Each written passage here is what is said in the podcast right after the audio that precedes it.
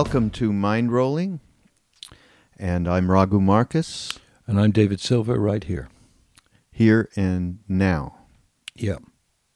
Not. That's the podcast I do with Ram Dass. Well, this is, you know, a mutation of that. It is. That's kind of what this has turned out to be a mutation. We're mutations of Ram Dass. And uh, uh, so I saw this article uh, in the New York Times that I thought was pretty interesting, and it's called How Not to Be Alone. And it's by a man named Jonathan Safran Foer, who's a novelist and this was actually a commencement address quite recently. Um, so he kind of starts off and he says that he was just, you know, in the in the streets of Brooklyn and waiting to meet a friend, and he's just hanging out there waiting, and, the, and he sees a young woman who is sitting by herself crying and he kind of overheard a little bit of what she was saying. I think it was around her t- talking to her mother or something. And he says, I was faced with a choice. I could interject myself into her life, or I could respect the boundaries between us. Intervening might make her feel worse or be inappropriate, but then it might ease her pain or be helpful in some straightforward logistical way. An affluent neighborhood at the beginning of the day is not the same as a dangerous one as night is falling. And I was me and not someone else, and there was a lot of human computing to be done. It's harder to intervene than not to, but it is vastly harder to choose to do either than to retreat into the scrolling names of one's contact list or whatever one's favorite eye distraction happens to be. So he had this dilemma. I think we probably we can all relate with that dilemma uh, in terms of, of seeing somebody in pain or suffering in public, or you just happen to bump into it, and do you do something, you know, and you go through all of the conniptions about should I do something? Am I interfering or am I going to get caught up? That's usually the self interest really does take over. Am I going to get caught up in someone else's stuff? You know, do I want to get involved? You know, that kind of a thing. And, uh, this is all related to what we, uh, uh, you know, his uh, point of view here is around what it is that we've become as a society, as a culture, related to the technological advances and how we are so wrapped up in in those advances, and he thinks to our disadvantage. And and in uh, here's a little bit more of what he says. Psychologists who study empathy and compassion are finding that unlike our almost instantaneous responses to physical pain, it takes time for the brain to comprehend the psychological and moral dimensions of a situation. The more distracted we come, we become, and the more emphasis we place on speed at the expense of depth, the less likely are we able to care. Well, it's really a debate, isn't it? Because you get his you get his point. Uh, you know, he he was felt oh I could help this this uh, person who was just crying, uh, but he he pulled back for all kinds of reasons. Uh, but she was on the phone crying, and um, and then in the same article he goes on to talk about the various extensions of communication, like okay. There was a time when there were no phones, and then you actually had to go and see someone and then you had to hmm. call them. But now people don't even use the phone if they can help it. Even emails are looking a bit antique. You know, people don't email as much as they did because of texting. Yep. And uh, the debate surely is: um, Does it make does this virtual uh, community uh, help and bring us together, or does it actually pull us apart? and I think it's a complex issue because you can you can go on either side of that, but it's not. It's, there's a large grey area in there um, because I think that Facebook, for instance, really is helpful to a lot of people. The question is if they're alone. You know, if you're alone in your house, your apartment somewhere, communicating people with on Facebook or whatever, or whatever platform, is that a real communication, or is it in fact ultimately a kind of denial of, of having real communications one to one with people, looking at their face, touching their arm, whatever. Uh, that's what he's about there. And it's a very good article because he doesn't really come down on one side or the other. He just says that there's a danger, that's what he says, of, of a weird kind of paradoxical isolation from all this virtual community. This is not a new debate. And I'm sure everybody listening now um, thinks about this on some level. Um, where I, what I feel about it right now is that um, I'm pretty much a loner in some ways, and using some of these platforms um, has helped me uh, connect with people that I'd just forgotten about or left behind geographically or psychologically. And I think for a, a grouch like me, it's a good thing because mm. it opens me up and helps me to to maybe even help other people and let them help me. So I think I'm pretty sane with it. Um, the question is, I think when we get to younger people who've not had any other sort of universe to live in, except this one, this virtual one. I mean, Raghu, uh, do our children? We both have children.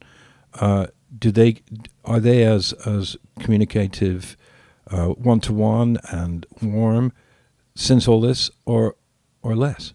Yeah, and the other element here, and here's an interesting quote uh, from Simone Weil: "Attention is the rarest and purest form of generosity. By this definition, our relationships to the world and to one another and to ourselves are becoming increasing, increasingly miserly.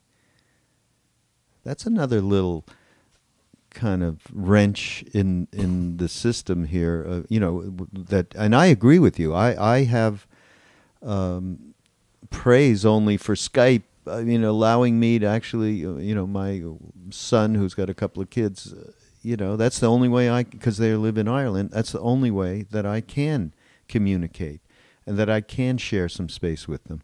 Is so that I'm I'm pleased about that technology, and I, I agree with you. Facebook is certainly geographically brings together people that I would not normally have any kind of communication with. Not that I, you know I'm not a big Facebook user, but certainly that that is is real. But I think so. What's happening? And you just you know talked about it in terms of this generation that's growing up in this way, and is is not at all paying any attention to the to the possibilities, the negative possibilities of only having this virtual communication. And that the more you live like that, then you miss out on this, you know, highly important uh, point of, uh, you know, that the generosity that comes from actually spending time and giving people attention that isn't happening with the speed of these you know communications which are you know these texting communications and so on and so forth which which are so incredibly brief. Forget email. Email is, is you know i mean well that's going away. That's that's just business you know? So uh, let's see a little more about this because i think it's way more complex than you know it's not so black and white as as we you know as we are navigating most of our communications techn- technologies began as diminished substitutes for an impossible activity. We couldn't always see one another face to face. So and you mentioned all this stuff about you know starting out with the telephone and the answering machine and now you know migrating online communications you know was a substitute for all of this and now texting. Um, and these inventions were not created to be improvements upon face-to-face communication but a declension of acceptable if diminished substitutes for it so that we get into that habit now and as you know we as we've just said that habit could be very destructive when you have teenagers and growing up into this who know nothing else. Yeah, and you know, older people are fond of saying that uh, teenagers now are, are, are, simply introverted. You know, you talk to some uh, human beings in their like 16, 17, 18, and um, kind of um, not really into having conversations as such. Um, I'm not sure that's that different from any adolescent stage before.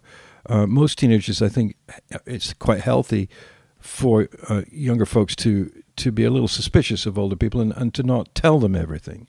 But I think the speed factor is part of the issue here. That if you can text someone and you just and you're not even using words anymore, using these symbols, and just say hi, cool, great, see you later, whatever, and to a large number of people on your contact list. Yeah, that's not really much of a communication. But again, the debate there is debate here because you could say, well, if it weren't for that, you wouldn't have the ability to say, uh, you know, Chuck, I'm at I'm at this particular restaurant uh, having a cup of coffee. Uh, meet me there. Uh, you know, or that's there's nothing wrong with that. There's nothing conceivably wrong with that as a communication. The question is, what is it doing to intrapersonal live um, sharing? Yeah, because it, it's it's way easier to just even I mean, you know, meeting people and all that, that's all business. So it's it's phenomenal for business, the business of socialization, the business careers, whatever it is, and how you want to engage people. Of course, it's phenomenal for that. But um, you know, instead of going to see someone who's in the city, who's even 15 minutes away, hey, why don't we just Skype?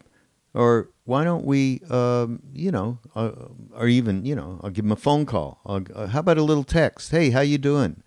It starts to eliminate. I mean, the more of this that goes on, it starts to eliminate the face-to-face and human interaction. And and you know, I, again, I go back to this.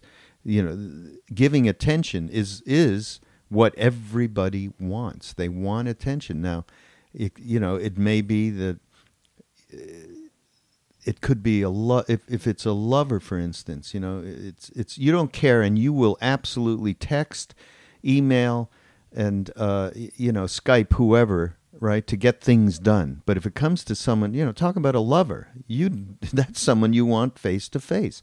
And you're going to give that attention because you want something back in that case.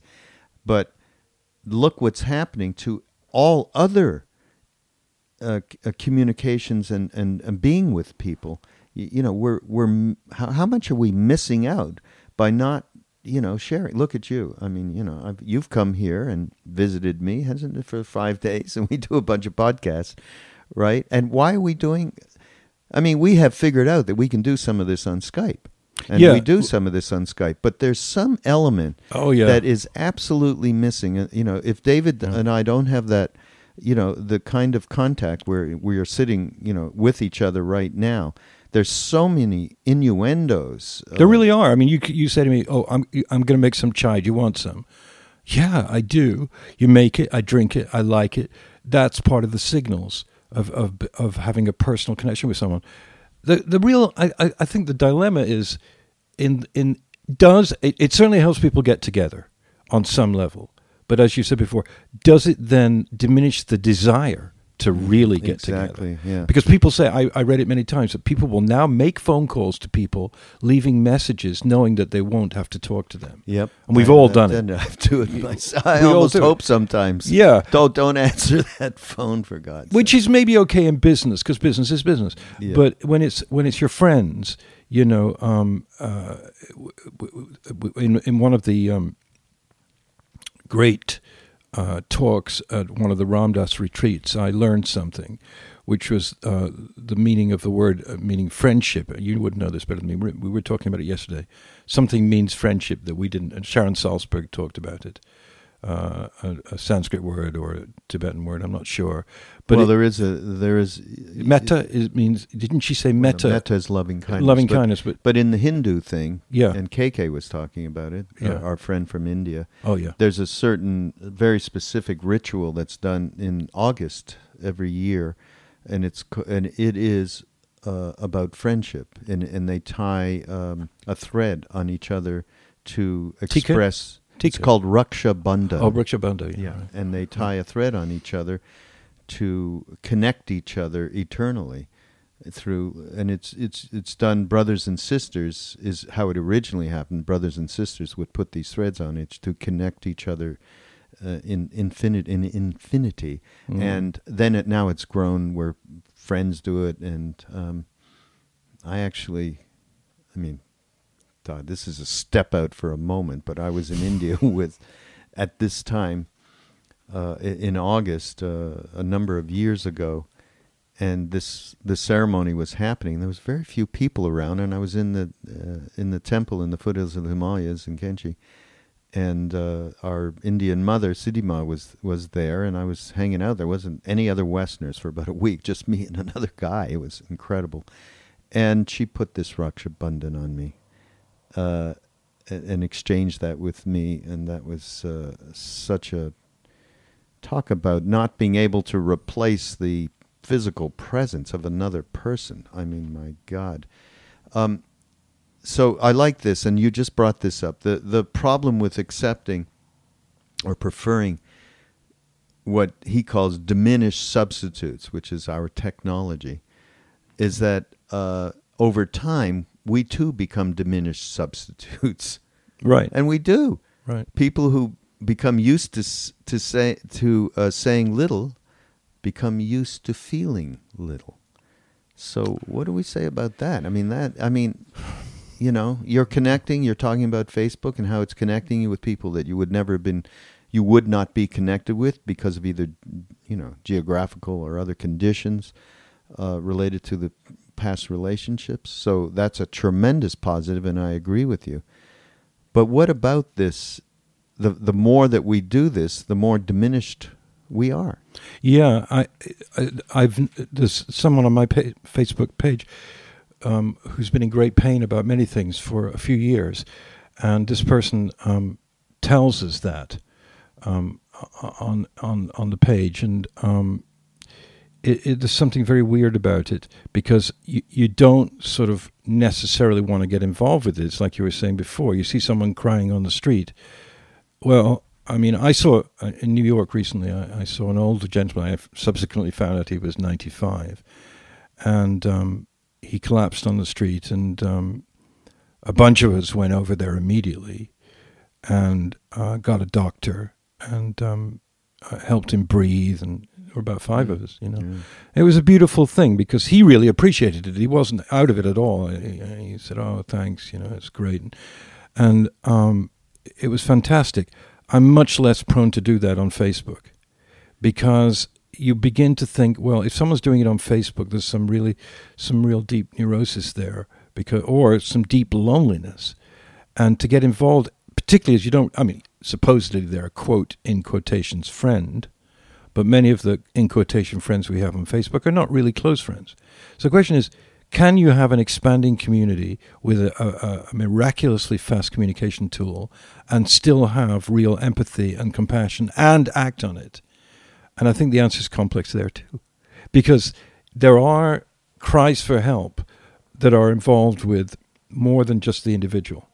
For instance, um, the recent um, rage of stuff about um, GMOs, about the NSA surveillance, all of that, with people just getting on Facebook and saying, "Wake up, people! You're just really sleeping," and and sign this petition. I mean, I signed a petition for fracking in New York, and now I get you know sort of twenty things a day asking me to sign petitions. I don't sign them all, but it does wake me up and make me understand that I'm here to. You, we're all here to, you know, live and and love, but also to help others, and mainly primarily to help others, and that's a tool that helps. In other words, they get people together via these platforms that could not be done conceivably before. First of all, the media was top down. It was a pyramid with an elite running the media at the top and the rest of us like little mice running around. There's been a democratization of communication in the last 20 years via the uh, internet. And let's, you know, where did the internet come from? It came from a military communications and technological communications that were those guys, brilliant guys, decided they could communicate like this and they invented the system. And now we've all got it. And I'm not sure the internet is the problem. I think the problem is more the texting thing. That's what seems to bother most people. Is that you walk down the street in any major town or any town, and you'll see a, a large number, particularly of younger people, just texting. Their, their thumbs are just working it out, walking down the street. And are we just old fogies saying, well, you know, my parents probably said to me, "Stop watching television," or something. And now we're saying, well, should they be texting all the time? It is not a simple thing, this Raghu, because I, I in my head right now, I'm thinking, well, um, for young people to communicate in a world which is very alienating for them, uh, you know, getting a job and getting into a college, and now, you know, in the middle of 2013, we hear that they're about to double the uh, interest on loans for college kids. This is making it very difficult for young people. And so any tool they have to communicate with each other is good. But what the guy says in the article, we can't ignore it, is this substitution actually diluting the um, ability for us to show love and not only show love, but to be active in helping others. You know? And the the issue of generation after generation going through, you know, get getting further and further removed from uh, physical contact with people, from inspiration that you that you gain from from this contact in, in singularly or with groups. That mm. can be a huge issue. Where where is that going to end up? Uh, I like this too. Um, uh, only those with no imagination, no grounding in reality, would deny the possibility that they will live forever it's possible that many reading these words will never die. yeah. Right? What's going to happen, you know, what's the possibility, you know, with genetics and, you know, all of the uh, science that's going into this, this, uh, uh, keeping ourselves alive way longer than we probably should. Let's assume, though, that we all have a set number of days to indent the world with our beliefs to find reward, motivation, and emotion. Subsequently, we found that listening to what may, might be called peak emotional moment. Whoops. I have just, I've gone into something um, extended from this particular article that we haven't even talked about. So I think I'll leave it behind. But it's it's about um, one of the ways that we can um, get our brains back into the possibility of real human communication, right? By using technology is uh, through music, and that was going to be a little. I, have hit that a little fast. I wanted to talk about that uh, as part of this podcast because it totally relates to this. That that uh, in the case because you and I have so uh, connected to music and you know how much time in our lives we spend it and how much it's been transformational for us and I wanted to, you know, because this article it's a bit negative, you know. In, in I, I, mean, you you say he hasn't really made, you know, he hasn't really made a decision one way or the other to the positive, to you know, the positivity of what technology does to the negativity. But I think he is much more to the negative. and I, I wanted to finish this up a little bit. But the interjection here was was about the um, counter that uh, to all of this that music is such a big thing to help us uh, uh, evoke compassion, love, and caring. So, uh, want to get into that. Uh, so, uh, and yet, music is the way we listen to music now, and the way we communicate about it is deeply involved in the new technology. Yeah, and you exactly. know, in the old days, you go out and buy an album, and you might call someone and say, "I just got this." you know this album and you should get it now you're on spotify and, and it says you know david silver is now listening to captain beefheart right there if you right. tune into that and it, it, i don't see anything wrong with that because it's you know it's kind of like sports i mean i'm in an elevator in new york city going up 30 flights and i'm stuck with some one person and sometimes it, it, it, it is that moment when that person says wow what about those yankees you know, and then you communicate with that as a touchstone. Music is a touchstone. Sports, entertainment, all that. You know, I mean, people spend hours talking about, you know, um, uh, Homeland or Mad Men or stuff that isn't about our community. It's about a fake, you know, uh, mass media stuff that we we watch and then we talk about it. Um, I get a little disturbed on Facebook just to go back to when people are just constantly talking about mass media You know, when the, the, all their communications are about, well, you know, did Don Draper, did he really um, do Right, this? And right. should he have slept with that person? And, and, and that makes me nervous because then I feel, oh my goodness, we're talking about a non family on a screen that was written by a bunch of guys in, in, in, in Beverly Glen. You know, I mean, it, it, it, it's weird. So I guess the, you know, my, it sounds sort of a little bit Pollyannish, but I think there's a spectrum here where, as usual, the tools can help us all tremendously, um, just like calling 911. Uh, if you, you know, if your friend has fallen down the stairs and you don't know what to do about it and they're unconscious, call 911 they come pretty fast and they help. That's a tool. That's a telephone. It's an ambulance. It's those guys. That's good. There's nothing. You just can't imagine there being anything wrong with that. What I think we're we're investigating here a little bit via this article is the quality of of of um, community and communion, and the lack of rituals in our society. So when you went to India with Ma, and she she uh, tied the, The thread on, yeah. it was so it is so moving because you behind that are thousands of years of tradition of of of community, of sharing of Mm. love. We lack those rituals, you know. So Right. so we end up talking about you know um, Beyonce or something ridiculous. I, I, Well, you know, Beyonce. Uh, don't know how that got in there, but uh, the but the the truth is, I get you know, it comes back to every to something we talk about uh, so much, almost every week, and with the guests that we have on, balance, right. right? And even in this article, he talks about okay, there must be some kind of balance between using this technology for and you know in a positive manner, and how it certainly and we've listed you know different uh, ways in which it enhances our lives. At the same time, we need to understand the ways in which it is absolutely taking away an essential uh, quality uh, which is is compassion, because he starts this whole thing out. Should I, should I, or should I not go over to that young woman who's in pain? So, uh, And if you take that to the limit, I think we've all observed that some of these horrendous mass killings and everything, there seems to be some consistency in the character profile of, of, of some of the people that do these atrocious acts. And one of them is the word loner. Um, and the idea of, and often we hear that these um, uh, boys and girls, or young men and women, were very bright, very good at what they do. They could do calculus, they could talk about algorithms. They go on, they play video games, uh, they do that. And then you hear about them doing some horrible act. That's the furthest extension of this. Obviously, most people do not shoot people or anything like that. But it is interesting that the, the profile has got something to do with aloneness. right, Right. absolutely. Um,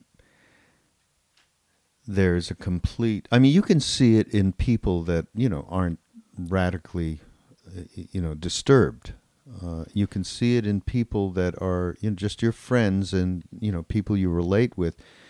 If they have absolutely in their childhood, they have not received love, unconditional love of any sort, which is a difficult thing, you know, to say the least.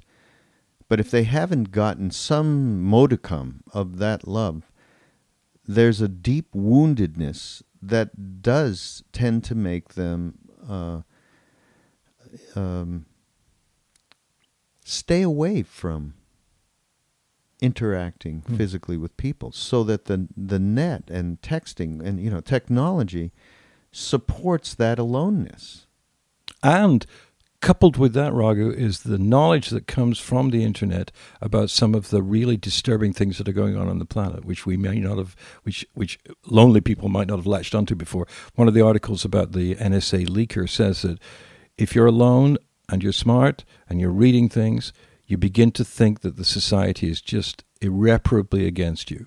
The government, Mhm. the bureaucracies, and again, that's an alienation. And and yeah, we know that there are real abuses going on in the government and all that. We don't want to get there right now because that's a whole other thing. But you know, I, I don't blame a, a 19 year old college student for saying, What the heck? Uh, how can I grow up in this society? How can I do anything? I, you know, everything's controlled. I don't know what's true and what's not true. Those factors are, you know, Uh, make for great difficulties. So if you don't have a group of friends, a family that loves you, a group of friends that are true friends, you could end up being very, very unhappy in your life, and that's very sad. And and again, everything you know that we've been talking about, this the technology is you know will completely support the dead endness of of a life. It won't do the other thing if you are there. Let me just. Uh, yeah, read on. Yeah. Most of the time, most people are not crying in public, but everyone is always in need of something that another person can give, be it undivided attention, a kind word, or deep empathy. There is no better use of a life than to be attentive to such needs. There are as many ways to do this as there are kinds of loneliness, but all of them require attentiveness. All of them require the hard work of emotional computation and corporeal compassion. Love that. Corporeal compassion. All of them require the human processing of the only animal who risks getting it wrong and whose dreams provide shelters and vaccines and words to crying strangers. Mm. We, we live in a world made up more of story than stuff. We are creatures of memory more than reminders, of love more than likes. Direct hit onto likes. Yeah. Being attentive to the needs of others might not be the point of life, but it is the work of life. I would counter that saying it is the point of life. And it is the work of life. It can be messy and painful and almost impossibly difficult. But it is not something we give, it is what we get in exchange for having to die. That's quite a a final statement on this. Really? Um, and I would up level that uh, a bit uh, because in the giving that we can give to anybody uh, who's suffering in pain or not, just giving. And of course, that giving comes back. I mean, there's absolutely no question about it. And that uh, creates a purpose for us being on this planet to be able to do that and live fully connected in a full circle with our, you know, co human inhabitants here. And so I would say truly that is the purpose for us to be here. And uh, I, I don't know. I think we've you know, I would hope that people coming up, you know, now in their teens, where this is all secondhand language, you know, mm. all I mean, firsthand language, all of the technology that are uh, that is being used for a lot of positivity that that uh, we know that it has a negative side effect. And i think this this article how not to be alone is pointing out the negative side effect uh, that is profound, absolutely profound, and uh, that we need to come up with ways to counter, you know, our tendencies to appreciate and and just uh, slide into the speed of of the technology to the point where we forget just being able to be here now with each other. right right. I mean, I can't help but think that in some of the countries that I've traveled in, which are supposed, uh, which are technologically way behind us, and um, you do often experience a wonderful warmth coming from strangers. Uh, obviously, in India, we found that. I found that in, in Islamic countries that I've traveled in, um, in, in Morocco in particular, in the West Bank, where the doors were open and people loved to be hospitable. Um, you know, th- there was a, a, tradition there that had not been corrupted, and family uh, was not just your own family, but was anyone who came kind of, and the hospitality uh, was just part of the bloodstream somehow, and you feel it, and you know it's real, and they don't want anything from you. All they want from you is to help you, and and that's a human trait that that is, goes forever back. But I guess part of what we're talking about here is does this virtual ease, this facility to communicate with anyone across the world instantaneously, does it is it some kind of way of eventually creating a larger family, or back to the dilemma, is it creating a faux family where you know there isn't really that attention? I love that quote you did from Simone Weil. Is that how you pronounce yeah. it? Um, you know, she talks about attention. I think attention is the rarest and purest form of generosity. I that is one of the best quotes I've read oh. in quite some time, and it is so to the point. I mean, and you're talking about traveling in third world countries and Islamic countries, and you know, and of course, um, India for me, actually going there. I mean, one of the main reasons I go there is to get cut off of my habitual life, the speed at which I am living. Um, I'm I've been deeply involved, you know, both of us in media forever.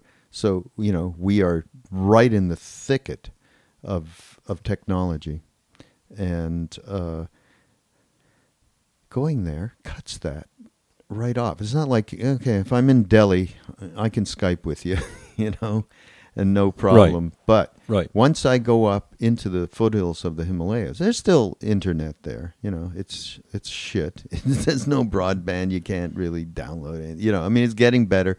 But it's oh, the last be- time I was in Delhi, I tried to communicate. I went to an internet cafe, and a guy who was like the host came up to me and said, "Well, you know, you have to join," and, and the fee was was quite high.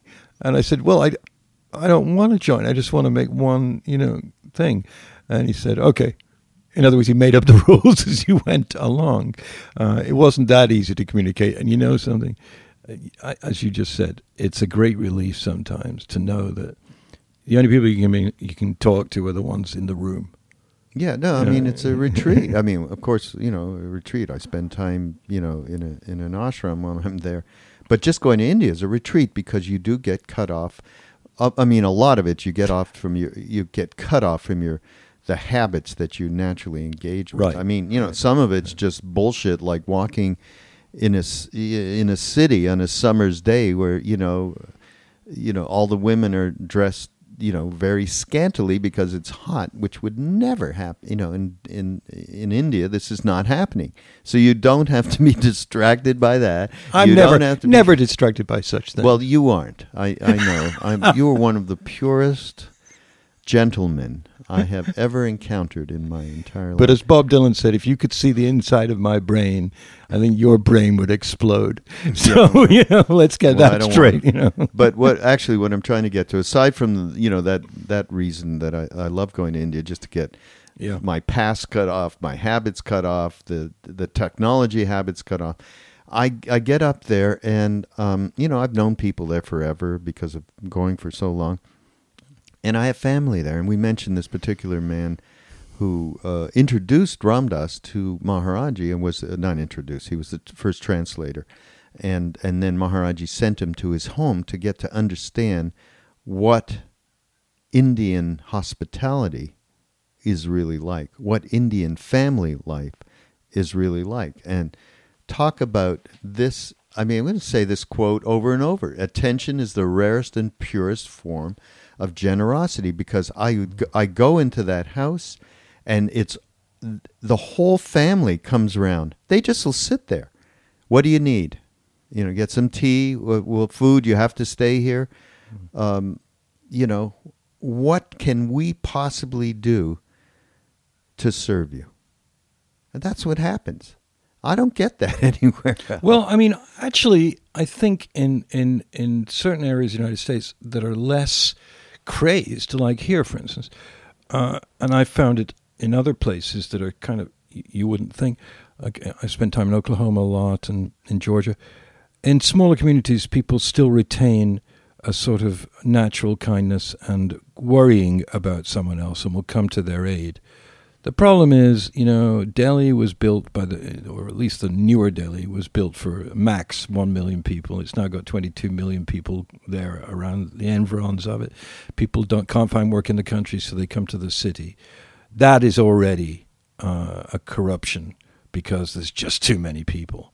And it's, and, and, and we're, you know, we don't even know. There are cities in China that we've never heard of. There's, I've heard there's at least 10 or 15 of them that are bigger than any cities in the United States, you know, that are like 15 million people. Not just Shanghai and Beijing, but ones we don't know about. The city is the is now the real magnet because of all kinds of reasons rural life can't support people within this economy. So what I'm learning is that um, you know in these vast conglomerate cities, conurbations, it's very hard to communicate with anybody outside your immediate uh, group of friends because everybody's in a hurry and also everybody's paranoid. I mean, New York is not the worst one. I mean, I, I live in New York and it used to be a very dangerous and forbidding place when I first. It's better now. Uh, people are much more um, communicative. It's a, a cleaner and a, a, more more sharing city. But spend some time in, in Detroit or St. Louis and certain places where there's, you know, some real problems where people are going through some hardships. I, you know, there are dangerous places in some parts of the city. Chicago, we know about. Uh, I'm I'm kind of rambling into another. Yeah, what is it? I guess what I'm saying is that the nature of the structure of our of our of the infrastructure of our lives, the cities, and all of that, has made it difficult to just you know be a human being around right. other human beings. You're yeah. rushing past them. The guy in the article says he saw a woman crying, um, didn't know what to do really, should I go up to her? Is she going to think I'm some kind of predator? Those are the words that go through people's heads now, and for good reason. Um, you know, I was walking in the park a, f- a few days ago with my girlfriend, and there were uh, some children playing, and I just was so taken by what they were doing. They were building something, and I, I, I sort of passed by and I said, uh, "Oh, what are you doing?" You know, and they all, all three of them looked up at me as if I was some kind of criminal, and mm-hmm. um, and we we walked away because you know, there are all kinds of, of new paranoias about human interactions that have grown. And um, that's another aspect of this. Maybe um, this is a transition stage, this what we're going through right now, and that, the, and that we will mature into using these um, technologies to actually come together.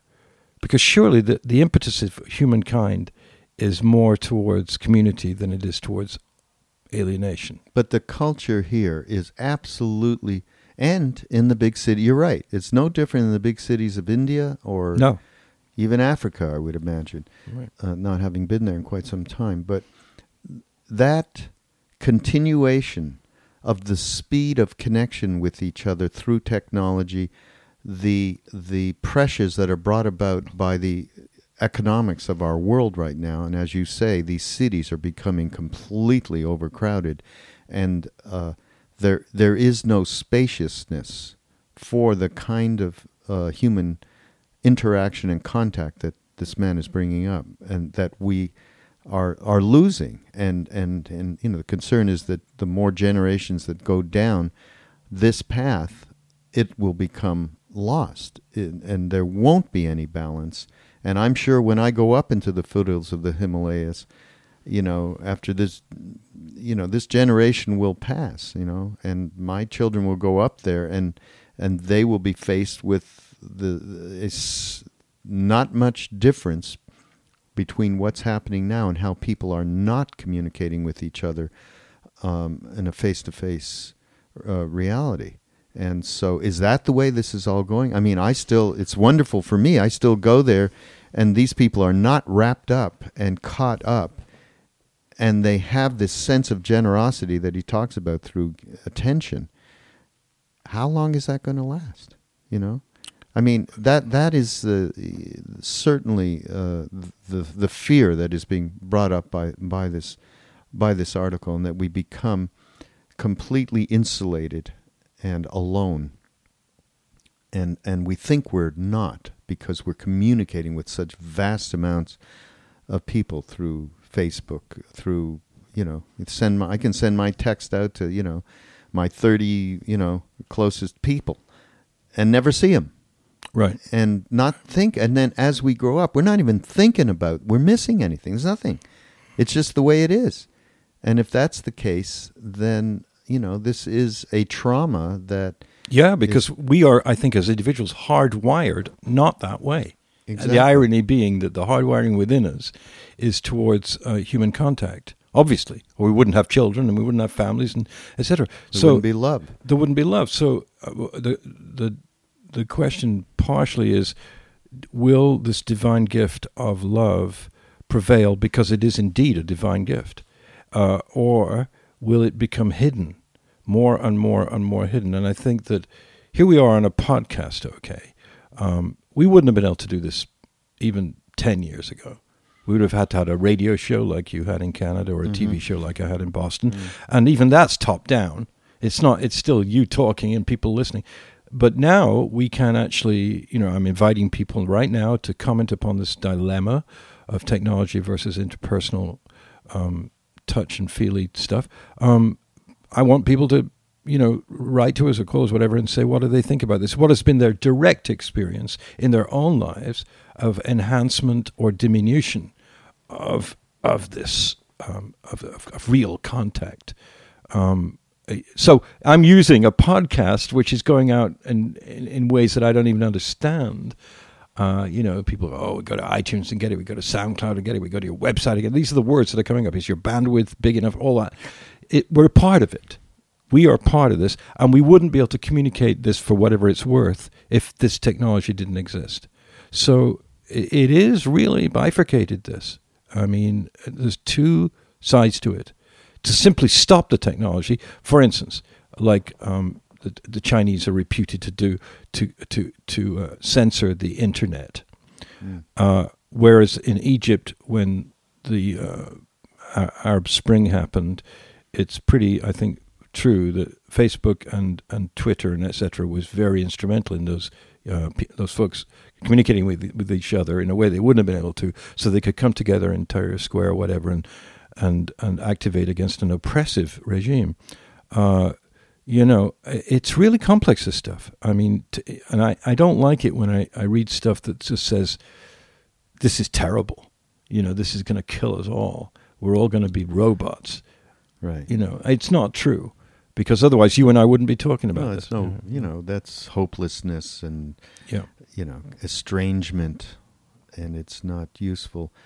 Um, solutions are there, right? And we, and I think we as Yeah. people who are thinking about these things and encountering it on a day-to-day basis and like you say I'd love to we'd love to hear from people who are you know involved as anybody is in the speed of technology and uh, are we helping to create and continue a generation that has no contact with each other basically and I think that uh, it is something that we do need to think about, and we do need to think about in terms of of salute. It's not like we're going to come up with the big answer here, but how do we come up with the big balance where we use this stuff, but we don't miss out on on the kind of contact that that enables us to to help each other out. That's why I was going to this uh, talk about solution because uh, uh, David had pointed out to me because I pointed out this article to him and I thought it was such a great uh, subject to talk about how not to be alone. Uh, and then right below it uh, is why music uh, makes our brain sing. So um, I, I said, okay, well, here's a solution because you know they're proving that music creates a certain reactivity in different regions of the brain that affect you and i'm thinking i know this and david he'll say the same thing Yeah. i know this personally i know this that when i'm in a certain mood or if i'm feeling uh, depressed or whatever i know that a, a certain piece of music will absolutely change uh, my whole molecular structure so that I will not be caught uh, you know, uh, in the way that I that I was identifying myself with, and uh, so I'm thinking about this. You know, this this is a way for people to share too, and people do, of course. You know, it's a great thing on Facebook. How many times you know someone put up a great piece of music? It's turned my whole day around. So that's the positivity of it, um, and you know how did we didn't do you remember the days that we would get together around a record? It's called a record back then. I do, and it, it was fantastic. Uh, you know, and and we'd commune yeah. over a piece of music. Yeah. Well, back to Dylan, which who we talk about a lot. You know, and when um, Highway 61 Revisited came out, or something like that, or Sergeant Pepper, or any of those great epical albums of the '60s. Yeah, people would call you and and uh, use that telephonic device to say, "Hey, come on over and let's let's, let's smoke a doobie and listen to yeah. you know Revolver or something." Yeah. And but people do that now, and I'm, I want to say that you know we were always talking about Woodstock and all of that, but now there are festivals all over the world, and and I know that two two of my uh, my sisters, um, uh, my nieces, uh, they go to uh, Coachella Mm-hmm. particularly because they live near there. And I know people go to Bonnaroo and Glastonbury, and there are ones that I don't even know about. Those wouldn't be possible to bring together if it weren't for the internet, because people um, communicate with each other about when they're going. Can we share a trailer? Uh, do you have? Where's the campsite, etc. And that uh, and and the atmosphere in those at those festivals is truly beautiful. I mean, yeah, there's always you know aberrations and everything, but uh, the the generation that does that now, uh, and I'm not even talking about Burning Man, um, which is more of a, a, consciousness thing. Yeah. But talking about people going to see um, yeah straight bands. out music. Yeah. Uh, you know, Lollapalooza, etc. It is incredibly important to a lot of people, and one friend of mine in particular, who's very young, who's uh, to me, you know, is is 23 or four and she uh, she just loves those things. I mean, she goes, she prepares for them, and she communicates via um, uh, the internet, Facebook particularly, uh, as to who's going and wh- where to meet, and yeah. it's fabulous. No, no, it's just no about it. We're not yeah. saying that there's yeah. a complete devoid, that we are completely devoid as a culture uh, uh of, of, coming together at all, because that's no, you know, not, it is just not true. I mean, and even on a on a local level, people come together around uh, yoga classes and stuff and yeah. you know i mean it's not like it's uh, it, uh, you know we're not a vo- we're not talking about a complete void but when you read an article like this you start to realize that you know a lot of people who are absolutely uh, caught up in the speed and caught up in, in, in the propensity to be alone. Yes. Yes. Even that's why I try, that's why I, I force sorry. you to come down here. No, I, it means a lot. I mean, it's a whole different thing. It's a whole different communication. You're absolutely right. There's no question about that. Uh, you know, the, the, the weirdness is when you know you're at a dinner in a restaurant, and uh, you know with people, and there's seven people there, and two of them are texting, and, and my immediate yeah, response is, "What the fuck? I mean, stop that!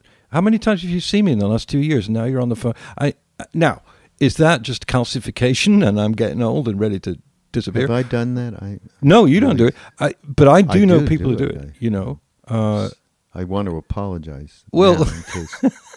I have done that. I, it's not been my experience with you, but I, the, I've had that experience with people I really like, and suddenly, and you know, if it's business and they're, you know, you, you can sort of understand it, but it is alienating because you've got that moment which will never be repeated in this incarnation, and every moment. Uh, I don't want to sound like you know Sunday morning preachers here, but every moment is precious. you know, every moment is God given. All right, Jimmy. All right, Jimmy Swaggart. All right, yes. every moment is precious. You baby. got him going. But yes. it's true, and and we all forget it. You know, we all get bored and disgruntled and everything, and forget that. You know, I'm looking outside the window now, at the beautiful sunshine on the green leaves of summer, and it's just fantastic. Um, many people um, are still obviously completely involved in the organic universe, but I think it, it, you know, I mean, again, I'm sounding like Sunday morning. It comes down to the family, doesn't it?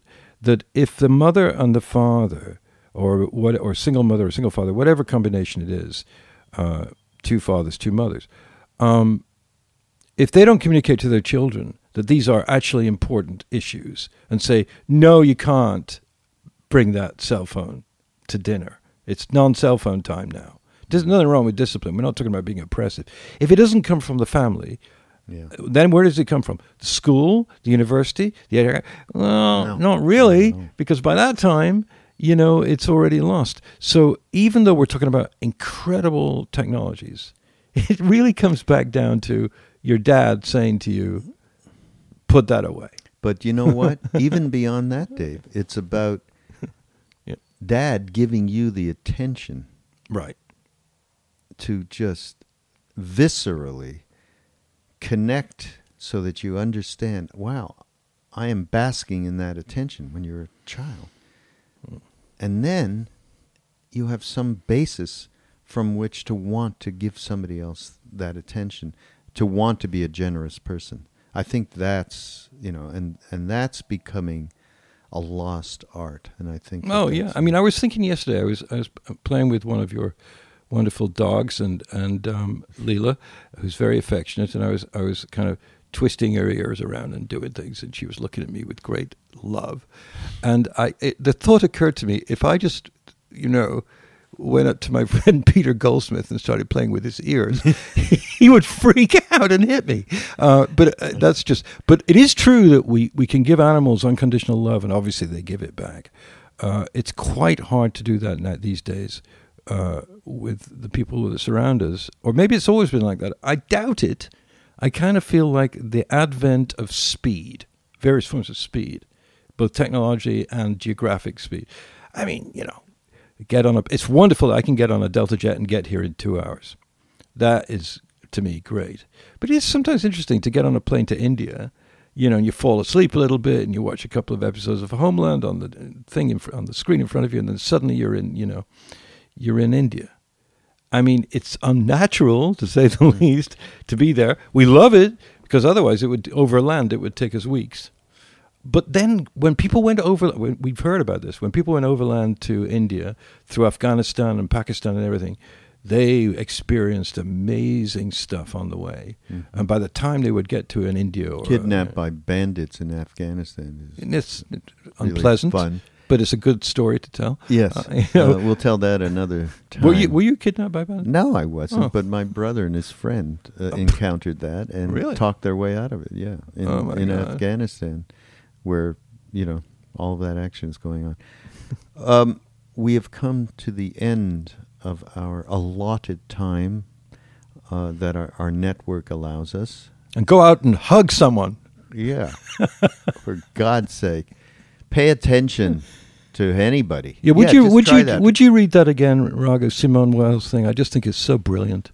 Yeah, it, it is. It's uh, attention is the rarest and purest form of generosity. That is that's got to be the best quote we have encountered in uh, you know in a long time. it's so uh, it's if, great. just try it. I mean, I need to try it. I have been I, I am a prime offender of not paying attention and being ADD and not just dropping whatever the hell is going on in my head to be here for somebody. And I know, and I, I so this is, uh, this is my confessional. Will you be my priest and just g- give me absolution for I- God's sake? if it could know just I last- probably have done it to you, and I. Oh, really? I- no, I, if it could just last the day, that would be good. Okay, I'm going to try. I'm going to try. Um, and Okay. do we? We haven't. We've gone this whole podcast and not said one thing about our support and and you know. Oh, let me do it. I like doing these commercials. yeah, but Go- boring. you do the same damn thing. All right, I'll think of something else. Um, are you lonely? Do you need a book? Do you need a disc? Do you need a DVD? Amazon.com. Go to go to our portal banner on mindrollingpodcast.com and if you're going to buy anything from Amazon, do it through there because it helps us. Uh, it really does. We get a percentage, so they're all. And we should recommend books. That's what other Duncan Trussell recommends books. He does. go, yes, he does on his website. He says, "Be Oh, here now is available.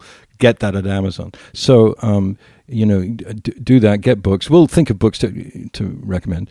Um, but do and the other thing is audible.com which is our other sponsor and we're an affiliate if you want audiobooks uh, and they're great uh, do it via our portal on mindrollingpodcast.com get yourself an audiobook and relax and listen to something good Oh, wait, I'm going to recommend a, a CD. Great. Okay. great uh, and an artist. And you can get any of his CD. If you want to talk about, you know, music changing your brain around so that you can be more receptive, connective, and have way more attention and generosity. And this is Indian music, which is not that. I mean, it's my favorite, so I'm I'm going to say it anyhow. It's not always easy for everybody to listen to, but you can meditate with this music, and as well as have your brain changed. The artist is one of the great. Uh, he he known as one of the greatest uh, living musicians. He died a couple of years ago. Ali Akbar Khan, A L I A K B A R K H A N, and just anything that you can find, uh, any of these ragas that he's done, Indian classical music. You, I swear to you, you put that on. If you're at all receptive, you don't need to know nothing about music. Go to Amazon, go through our portal, get this, uh, get any any CD of his, and your brain will absolutely be, the molecules will be changed. right So right there is no doubt about that. And uh, Dave, Well, um, that's it for this, and we'll see you very soon. We'll we'll we'll be in your presence, or you'll be in ours, whatever you want. Very soon. Thank you, Raghu. Thank you, Dave. thank you, and uh, see you next time.